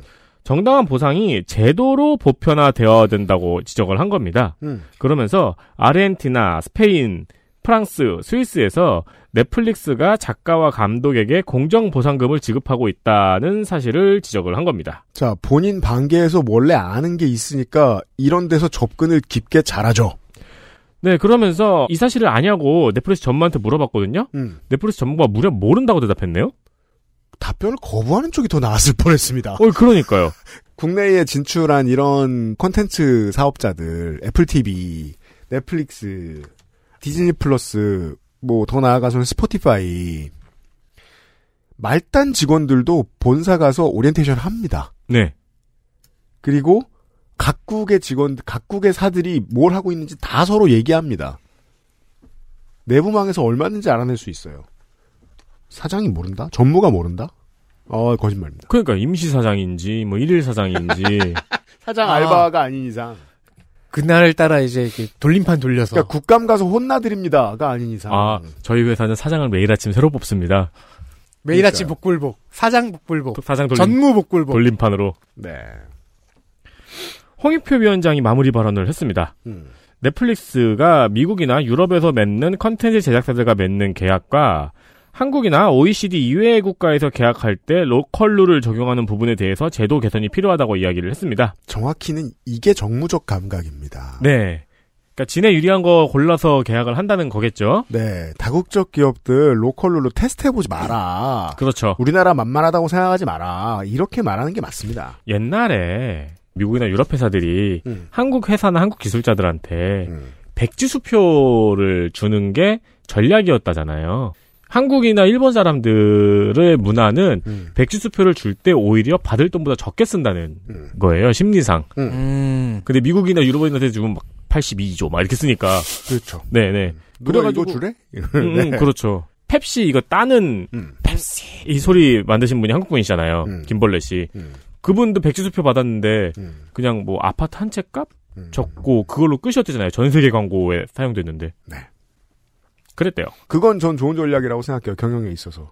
다만 국법에 맞춰서 법이 미비하거나 국회가 느슨하다고 생각할 때 거기에 맞춰서 해본다. 그랬을 땐 전 선을 넘어가는 거다라고 봅니다. 그래서 이제 그 위원장과 저의 견해를 합하면 이렇게 얘기할 수 있죠. 앞으로 외국 회사에서 백지 수표를 받으시면 그 회사를 달라고 해라. 음, 네. 그렇죠. 네. 아니면 지분 반. 김승수 의원실은 넷플릭스 코리아의 감사 보고서도 공개를 했어요. 만약에 일론 머스크가 나한테 백지수표를 내밀었다. 그러면 나는 청혼하겠습니다. 나랑 결혼해 이 새끼야. 네, 그렇죠. 네. 그리고 이혼해. 그렇죠. 그럼 중훈이 이혼은 그 다음 주에 생각하죠. 천천히. 그건 중훈입니다. 뭔 상관이야, 인마. 아니야, 그거는 지금 찬밥, 더운밥 따질 때야? 어, 그거는 또 따로 합의를 해서 일단 네. 예, 거기도 몇 조 드릴 테니 그렇잖아요. 어. 난 트위터만 받아도 돼요. 네. 아니, 너무 싸다. 예. 근데 트위터 받아오는 거는 일단 신나잖아요. 내가 니들의 얘들아, 꺼져. 지난 2019년부터 2021년까지 최근 3년간의 한국 매출액 1조 2,330억 원 중에서 77.8%인 9,591억 원을 넷플릭스 해외 본사에 수수료로 지급을 했더라고요. 한국 매출의 거의 80%가 해외 본사로 나갑니다. 음. 그리고 법인세는 58억 6천 원을 납부했네요. 58억 법인세다. 6천, 음, 그냥 뭐 한 500인 기업 음, 네. 제조업으로 되게 잘 됐을 때 이건 아무것도 아닌 거예요. 그렇죠. 예. 매출의 0.5%입니다. 사실상 넷플릭스 코리아는 가맹점주처럼 빨리고 있다. 근데 그 음. 빨리는 대상은 우리의 매달 만 원이다. 라는 거는 예상이 가능하고요. 자, 봅시다. 그래서 9,591억 원이 싱가포르에 있는 넷플릭스 서비스즈 제도의 눈치를 봐가면서 변호사 우영우를 뭐 20만 원에 샀어요. 근데 시장에서 1억을 주겠대. 그리고 변호사 우영우 팀한테 돈을 조금밖에 안 줬거나 더 안 줬어요. 암표죠. 음, 플랫폼을 이렇게 바라볼 수 있습니다. 음. 그래서 제가 running guarantee의 중요성을 말씀드리는 겁니다. 국회가 눈을 부릅뜨고 있는 나라면 running guarantee 주잖아요. 그러니까 이제 나라별로 적용되는 룰이 다르다는 거 되게 치사한 방법이니까요. 넷플릭스가 뭘 주장하는지 봅시다. 현재 인터넷에서 프리미엄 티켓 resell을 하고 있는 플랫폼에 들어가 보죠. 그러면 손해 보는 업자들이 있어요. 안 팔려서요. 그래서 종종 당일날 정가 이하 표를 살 수 있어요. 음. 그런 경우들이 상당히 많아요. 근데 정가 이하 표를 팔면 20만 최대 뭐 10만 원, 20만 원을 손해 볼 수 있잖아요. 근데 1억을 벌었다는 얘기 아니야 지금. 음, 음. 어떤 선을 설정해 줘야 됩니다, 확실히. 끝으로 안 지나갈 수 없는 코너. 이슈 6. 김예지의 barrier free 코너. 국민의힘 김예지.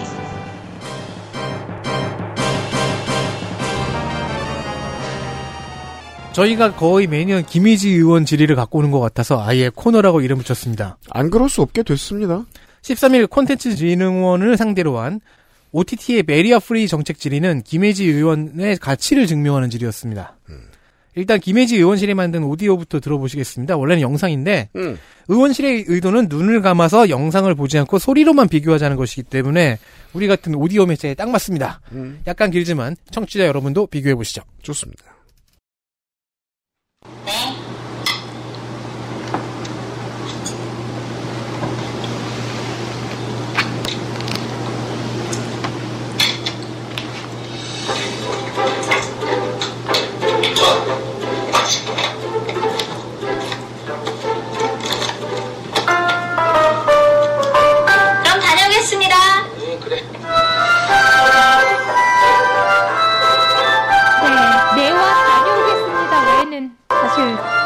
네 이제 네 다시 네 눈을 감으시고요. 두 번째 영상 보여주세요. 네. 영우는 만족스러운 얼굴로 김밥을 먹고 빈 접시에 냅킨과 젓가락을 가지런히 놓는다. 영우가 의자를 테이블 아래 밀어놓고 계산대 앞으로 와 가방을 열자 광호가 도시락을 넣어준다. 영우가 헤드폰을 쓴다. 그럼 다녀오겠습니다. 영우가 김밥집에서 나와 팔랑팔랑 걸어간다. 광우는 걱정스러운 표정으로 영우의 뒷모습을 지켜본다. 네. 두 마디 대사와 음악만으로 할- 확인할 수 있던 것들을 화면 해설을 통해 모두 이렇게 들을 수가 있었는데요. 첫 번째 영... 변호사 오영우군요. 첫 번째는 국내 OTT고 두 번째는 넷플릭스입니다. 국내 OTT에서도 서비스였었군요. 근데 화면 해설이 없죠. 청각장애인을 위한 PC 자막도 사실 두 번째 넷플릭스가 훨씬 나왔고요. 음향도 좀 국내 쪽이 훨씬 거칠었죠. 음, 그러네요. 왜냐면은 이 화, 면 해설을 넣기 위해서 믹싱을 다시 하니까요. 음, 이거 근데 이거 대본 쓰는 사람도 그 성우분도 물론 성우분이지만 아까 그 팔랑팔랑 같은 표현을 들으니까 음. 쓰는 사람도 그냥 하는 일이 아니구나 싶네요. 맞습니다. 자, 이 퍼포먼스를 한 후에 김예지 의원의 질의 퍼포먼스는 어, barrier free 사업 전방위를 좀 훑- 훑는 방식이었습니다. 자, 3년째 지적하고 있는데 내년도 예산에 10억이 편성이 돼서 30여 편의 드라마에 적용이 될 예정이라 콘진원 수고하셨다, 잘하셨다, 칭찬했습니다. 맞아, 제가 한동안 넷플릭스에서 응. 청각장애인용 자막 있잖아요. CC 자막. 음. 예, 예. 그래가지고 이렇게 뭐 한숨을 쉰다. 이거 붙어 있는 거 계속 음. 뭐 노래를 부른다 이거 계속 붙어 음. 있는 거 그거 못 꺼가지고 한동안 그 상태로 봤었어요. 그래가지고 한 몇 달을 콧노래를 부른다 이게 자막 그대로 붙어 있잖아요. 스산한 음악. 그렇죠 그런 거. 자, 그러고 그렇게 칭찬을 하고는 이 예산을 쓰는 사업을 진행할 때 유념해야 할 세 가지 제언을 의원이 건넸습니다. 음. 첫째, 질을 quality를 확보하라. 음. 예산을 아끼려고 비전문 인력을 쓰면은 예전에 공영방송에서 이런 실수를 했다는데 필요한 설명은 없고 쓸모없는 설명만 가득해서 방해가 되거나 음. 수어가 틀려버리는 barrier free 콘텐츠가 될 수 있다는 겁니다. 자, 이거 설명드릴 수 있습니다. 아까 그- 팔랑팔랑 걸어간다 그런 수준의 좋은 설명은 나올 수 없다는 거죠. 음. 그러니까 기본적으로 넷플릭스 작업할 때 이것도 국가마다 다르겠지만 한국에서는 보통 이런 식으로 합니다. 연기자들이 보고 처음부터 연습할 때부터 쓰는 그 대본 전체가 넘어갑니다. 그래서 이제 우리 같은 사람들이 자막 안 껐을 때 볼 수 있는 자막 말고 다른 해설들이 들어가죠. 음. 박수를 약하게 친다. 아쉬워하는 한숨 소리. 음. 이런 게 들어가죠. 그리고 그걸 다시 작업해주는 전문가가 있습니다. 상황을 표현해주죠.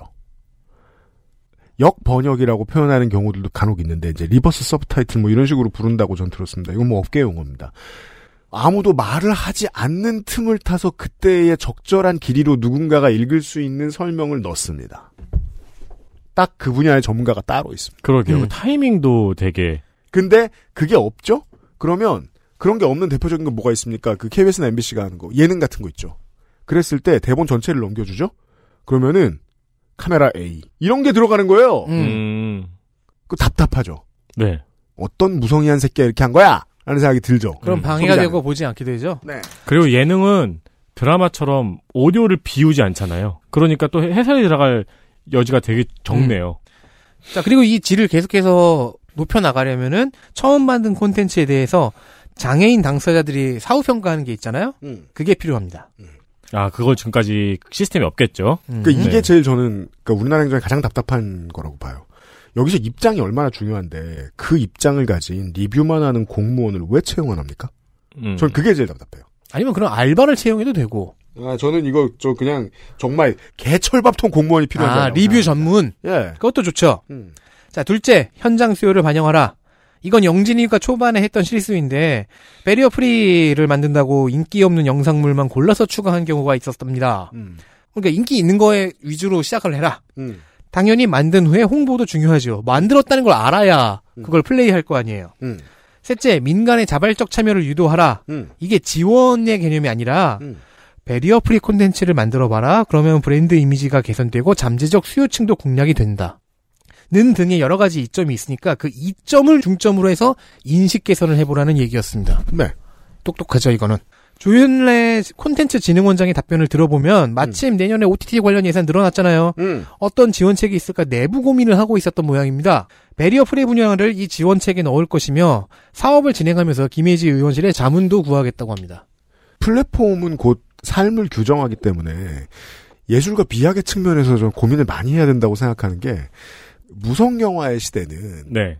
어, 소비자 전체에게 두 가지 단점이 있었어요. 하나는 무성 영화니까 어차피 무슨 말 하는지 알 수 없다. 음. 라는 거고, 나머지 하나는 영화의 문법이 뭔지 잘 몰라서 움직이는 걸 봐도 뭘 하는 건지 이해하기 쉽지 않다. 두 가지가 있었어요. 음. 이두 가지를 뛰어넘게 하기 위해서 변사가 예술 장르이자 퍼포먼서로 등장합니다. 네. 변사는 변사 그 자체로 예술이에요. 이 문화를 지금까지 지켜나가고 있는 분들 뭐 국내에 뭐 한 대여섯 분 계시는 걸로 알고 있는데. 아, 진짜요? 아직도요? 네. 오. 그 유명한 예전에 한동안 저 방송파 많이 나오시던 그 코미디언 분 중에서 그거 아직도 하시는 분이 제가 있다고 합니다. 어. 변사를. 와, 그러면 그거는 누구지? 어디서 만약에 그런 극장이 있다고 하면 저는 보러 갈 의향이 있네요. 그죠? 예, 옛날 이술가 심순애 같은 거 틀어놓으면서. 이건 이거대로의 예술이에요. 아, 네. 최영준 씨구나. 자, 현대로 돌아가 봅시다. 넷플릭스의 최근 한국어 히트작 뭐 있죠? 한국어 수리남. 있죠? 수리남, 그쵸. 자, 수리남은 4개 국어가 나오죠. 네. 중국어, 네덜란드어, 한국어, 영어가 나오죠. 음. 한국어 화자들을 위한 변사가 필요할 거 아니에요. 음. 전 이건 예술의 영역이라고 생각해요. 그거를, 뭐라고 막 말해요. 네. 처음에 네덜란드어로 대화하면서 들어가. 식당으로 들어가. 중국인들이 막 떠들고 있어. 중국 깡, 그 깽단들이. 음. 막 중국어를 설명해 줍니다, 변사가. 그 다음에 전기톱으로 발목을 자른다. 이걸 설명해 줘야 될 거 아니야. 예술입니다. 겁나 재능 필요합니다.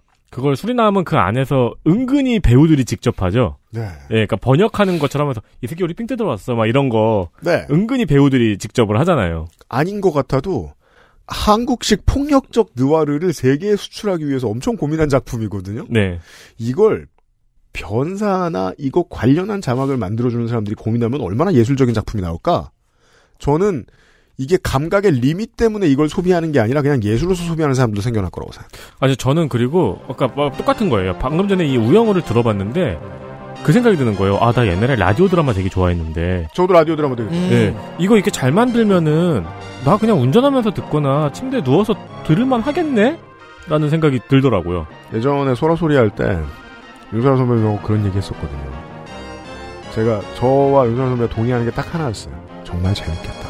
음. 그럼 전 뭘 반대했죠? 저 돈 없어요, 선배님. 많은 게 필요하고 저는 이 자체로 어떤 시장을 형성하는 효과도 있을 거라고 생각합니다. 네. 어, 그럼 콘진원 돈좀 가져와봐요. 세상에 제일 싫어하는 돈이 돈입니다. 아까- 돈에 취향이 있다면 제가 제일 싫어하는 돈이 콘지넌 돈이에요. 아까 내가 말한 그 청각장애인용 자막 있잖아요. 사무실에서 몰래 볼 때. 최고입니다. 음. 이슈들 확인하셨습니다. XSFM입니다.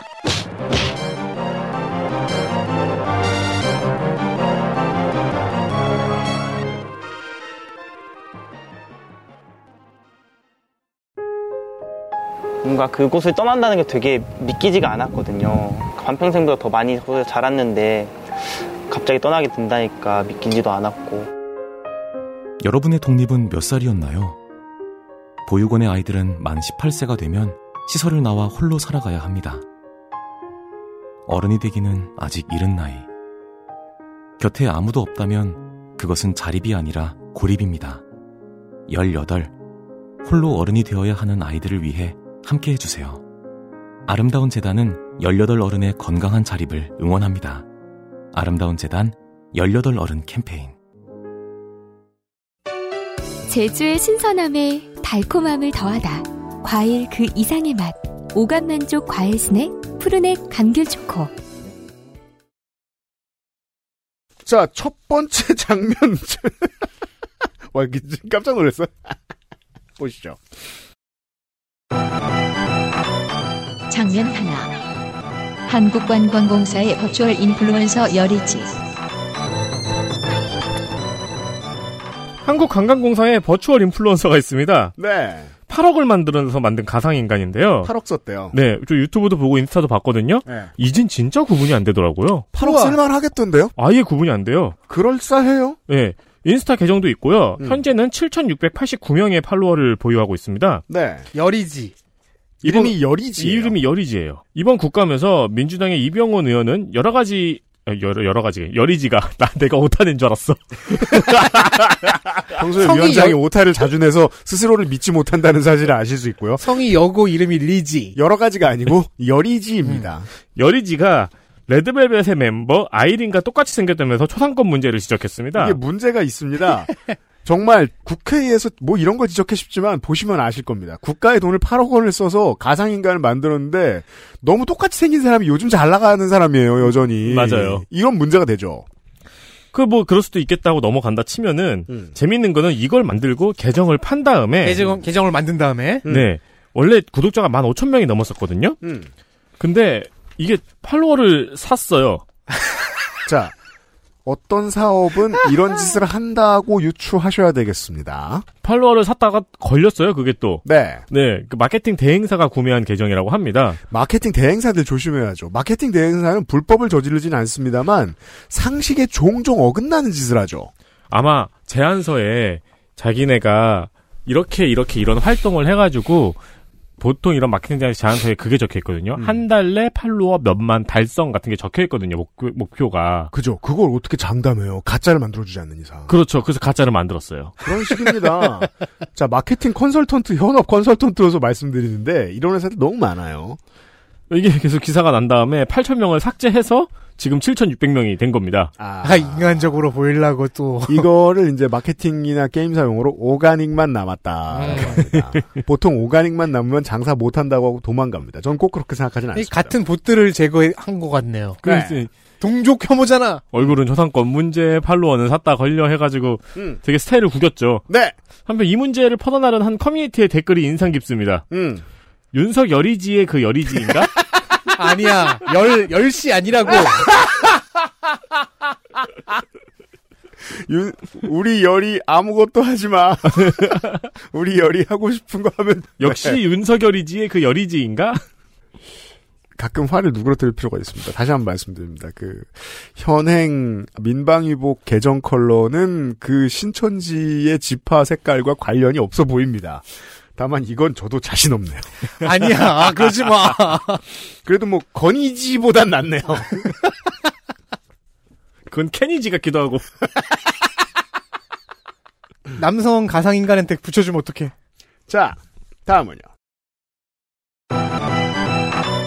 장면 둘. 답변 거부의 다양한 사례. 문화체육부를 대상으로 한 10월 5일 첫 국감은 뭔가 이상했습니다.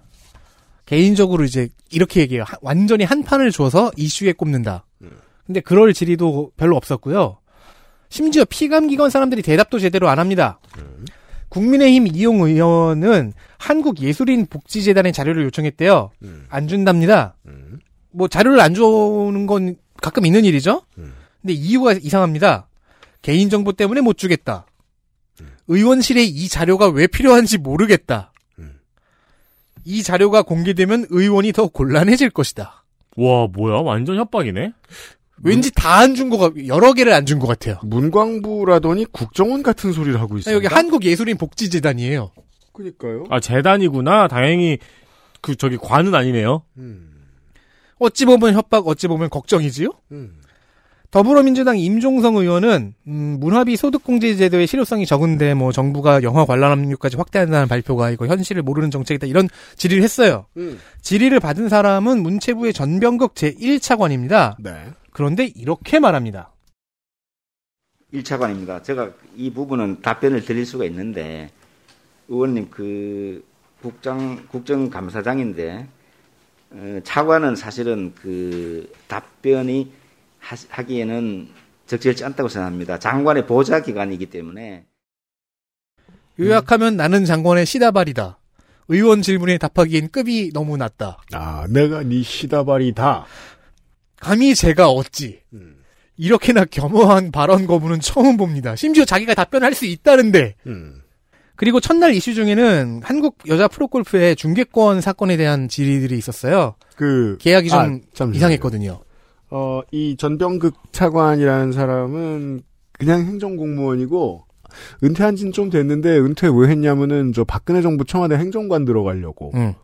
그러니까 원래 이제 정치권에 발을 들이려고 하던 사람이었던 것 같아요. 그런데 이렇게 겸허해졌어요. 네.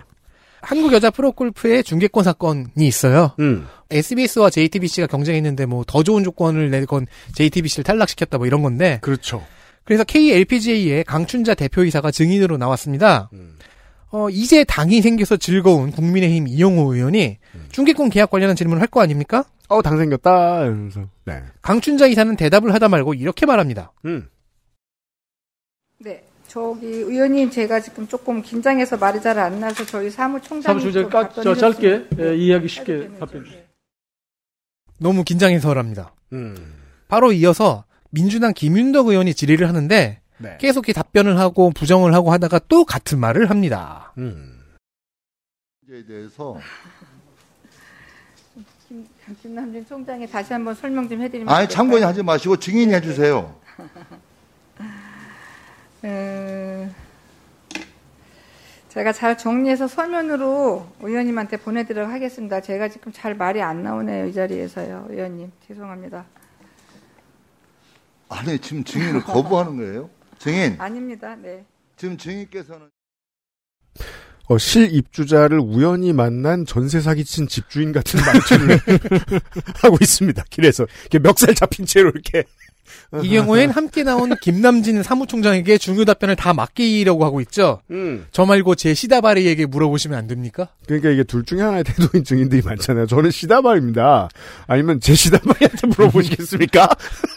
그러면 전병극 차관과 강춘자 대표이사에게 해줄 말은 하나죠. 네. 그럼 너를 여기 왜 불렀나요? 여기 왜 나왔나요? 네. 조용히 묻혔고, 저도 이렇게 뭐 엄청나게 대단한 이슈라고 생각 안 합니다만, 올 가을에 JTBC하고 SBS가 자기들 보도국까지 끌어대가지고 전쟁을 치렀죠, 이것 때문에. 네. SBS는 파렴치하고 뭐, 뭐, 이렇게, 이러고는 이제 SBS는 KLPG 중계권 문제 없다며 가처분이 기각됐다, 이런 거 일부러 내놓고. 음. 예. 근데 여기 JTBC가 돈도 더 많이 내고 뭐 선수들 연금도 조성하겠다 뭐 그랬는데 저는 사실 의심이 없다가 이 장면을 보니까 의심이 생기는 거예요. 왜 관료가 도망가려 그러지? 그리고 이이 질문에 대해서? 강춘자 대표이사가 건설사하고의 유착 관계가 약간 의심되는 정황이 있었죠. 그죠. 여러 가지 재밌는 게 있는데 글쎄 이 이슈를 꼽을까 했- 했지만 역시 이 답변 거부의 태도들이 너무 신기해서요. 네. 어디는 의원을 겁박하질 않나 어디는 자기를 겸허하게 낮추질 않나. 다음은 윤석열 차. 장문 셋. 윤석열 차. 문체위에서 가장 큰 싸움은 윤석열 차 논쟁이었습니다. 그렇죠. 논쟁해야죠. 야당 의원이 표현의 자유를 지적했고 문체부에서는 표현의 자유는 존중한다면서 수십 가지의 다른 핑계를 대면서 야당 의원과 싸웠습니다. 음. 임종성 의원은 김재현 문체부 콘텐츠 정책국장에게 음. 그러니까 이게 한 문체부 장관 빼고 이렇게 국장급 나오면 계속 의원들한테 혼나는 거예요. 표현의 자유 침해 아니냐. 그러니까 음. 저희는 표현의 자유를 침해하진 않습니다. 다만 그 집행부의 이제 그 경고를 그게 표현의 자유 침해 아니냐. 음. 저희는 표현의 자유를 그렇죠. 침해하지 않습니다만 다만 이 행사의 취지가 그게 표현의 자유 침해하지 아니냐. 음. 저희는 표현의 자유를 침해하지 않습니다만 점심에 순두부찌개가 그러니까 이런 식이에요. 계속 이대화였거든요. 그러다가 이제 임종성 의원이 정치가 풍자의 대상이 될 수 있는 것 아닌가, 음. 어? 라고 질문을 했습니다. 네. 근데 여기서 이제 또 정책국장이 아, 물론 될 수 있습니다. 저희가 풍자의 대상이 될 수 없다고 한 게 아니고 점심에는 육회비빔밥 이런 말을 해야 되는데 네. 답변이 꼬였어요. 뭐라고요? 정치가 이용되지 않은 카툰도 있다. 그렇겠지. 근데 그게 무슨 사- 무슨 상관인데? 라고 답변을 해서 지적을 들었습니다. 뭔 말이야. 조석장, 뭐 이런 거예요? 어, 그러면은 그러면은 전병국 그 상관인 전병국 차관의 답변이 훨씬 더 나았네요. 제가 급이 안 됩니다가 어차피 먹을 욕이라면은 그렇죠. 어차피 먹을 욕이면 겸허해지고 그쪽이 더 낫네. 아, 그렇고요 끝으로, 어, 이거 재밌네요. 장면 넷. 독특한 영어 표지판. 이모경 의원실은 경복궁 앞에 나가서 외국인 관광객들을 인터뷰하고 궁에 있는 안내 표지판도 살펴봤습니다. 뭐 그래서 글씨가 작다, 번역이 미흡하다, 뭐 장애인 접근이 불편하다, 꼭 경복궁을 발음 그대로 영문 표기하는 방법만 있는 거냐 같은 문제점들을 가져왔는데요. 네. 경복궁 영문 표기보다도 고민이 없는 영문 표기 표지판도 찾아왔습니다. 예를 들면 이런 겁니다. 공영 주차장은 public parking lot으로 쓰면 됩니다. 음. 그런데 임오경 의원실이 찍어온 사진에는 공영 주차장의 발음 그 한국어 발음을 그대로 영문 표기해놨습니다. G O N G Y E O N G. 네. 공경 주차장이 됐습니다. 이거 그쵸? 이거 옛날에 짤 있잖아요. 아무도 읽지 못하는 간판 해가지고 한글로 토일렛 써 있고 밑에 영어로 H W A J A N G 아무도 읽지 못하는 간판. 주차장을 읽는데 곤경에 빠졌어요, 지금. 그렇죠. 이게 공영이면 공영을 이렇게 써놓으면은 어디서 음절이 끝나는지 모르잖아요. 곤지영 주차장이 네, 됐습니다. 공영인지 곤경인지 헷갈리는데 그 전에 그 이전에 공영 주차장이 뭔지 한국어 모르는 사람이 어떻게 합니까? 디지털 단지역을 표기한 표지판에는 디지털이 D I J I T A L 저희가 로 되어 지금 있고 짤을 보고 있는데 디지털 그리고 붙어 있는데 D A N J I 댄지 이게 써 어. 그러네요. 단지도 댄지네요. 그리고 역을 스테이션을 STN으로 줄이는 거 이거는 또 어떤 영어 문화권에서는 뭔지 모른다고 하죠. 음. 자 동대문 역사문화공원을 표기한 것 중에는 문화 culture를 음. CUL TUER 음. E와 R의 자리를 바꿨습니다. 아, 어원이죠. cultura. Kultur예요, 그것도. 그렇게 쓰지도 않았어요. Kultur. 다른 표지판에는 history가 his toy로 되어 있습니다. 동대문 그의 장난감. 그의 장난감 공원. history입니다. 더 찾으면 이런 게 더 많답니다. 그래서 이거 이, 영, 이 화면을 볼, 볼 때마다 장래가 웃음소리를 다. 근데 오타는 봐줘도 공영주 시장은 봐주기 힘들잖아요. 네. 이건 의지가 들어있잖아. 네. 한국어를 배워라. 이거 여러 번 보니까 공지형으로 읽혀요. 아, 소셜에 짤을 박아놓겠습니다. 참조해주세요, 청취자 여러분. 자, 문채위, 엘리트 플레이어입니다. 문화체육관광위원회 엘리트 플레이어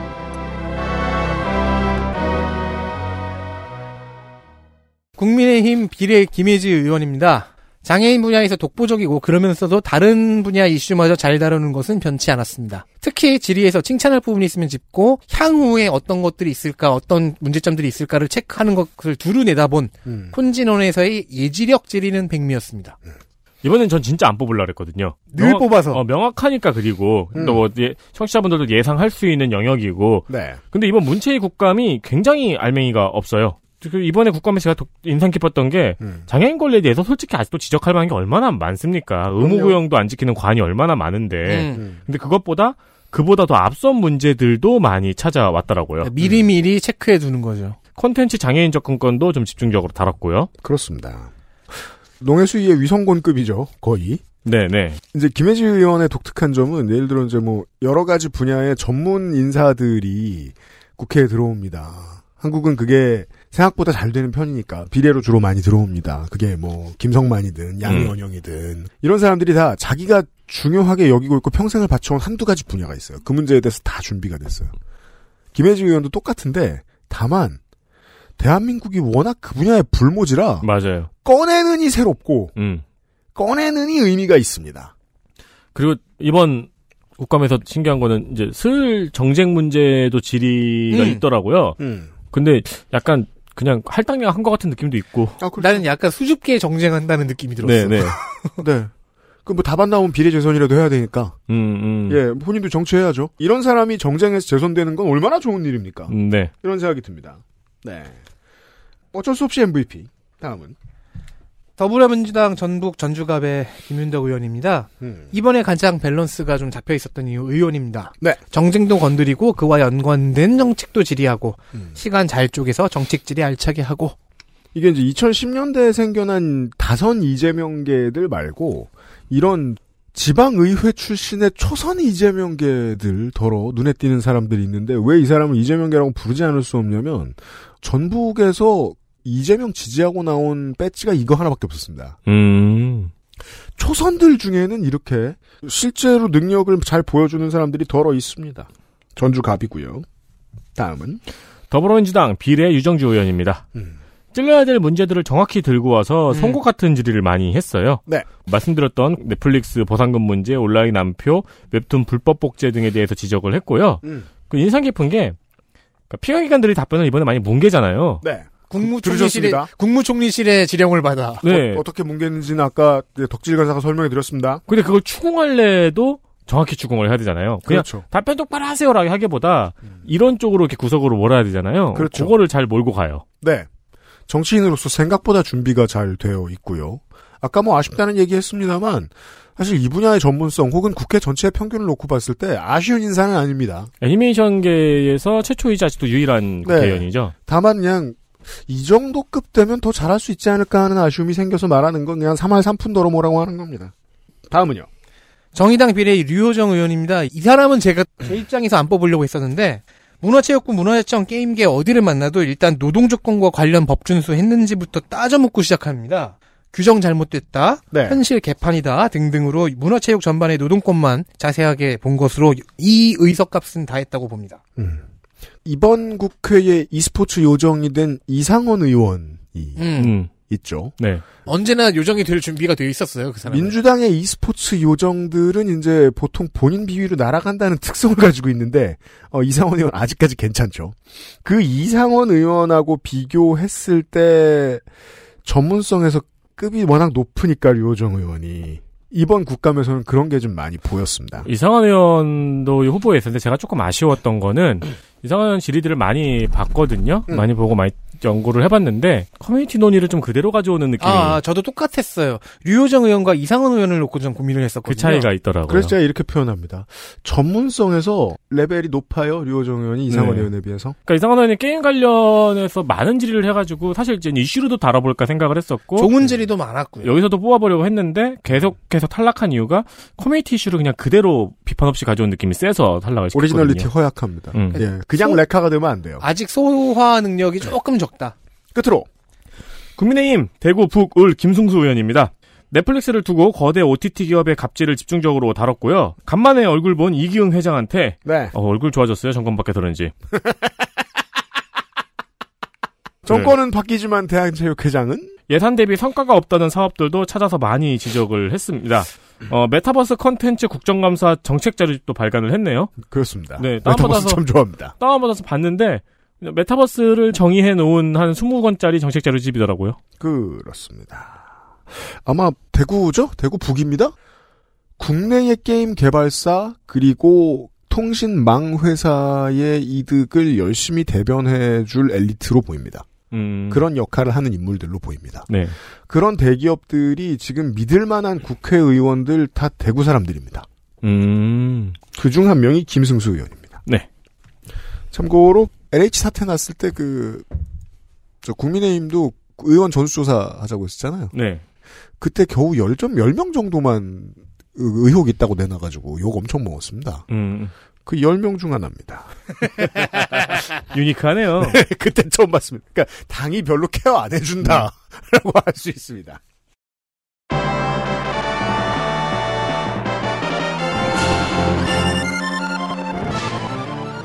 문화체육 관광이 시간이었습니다.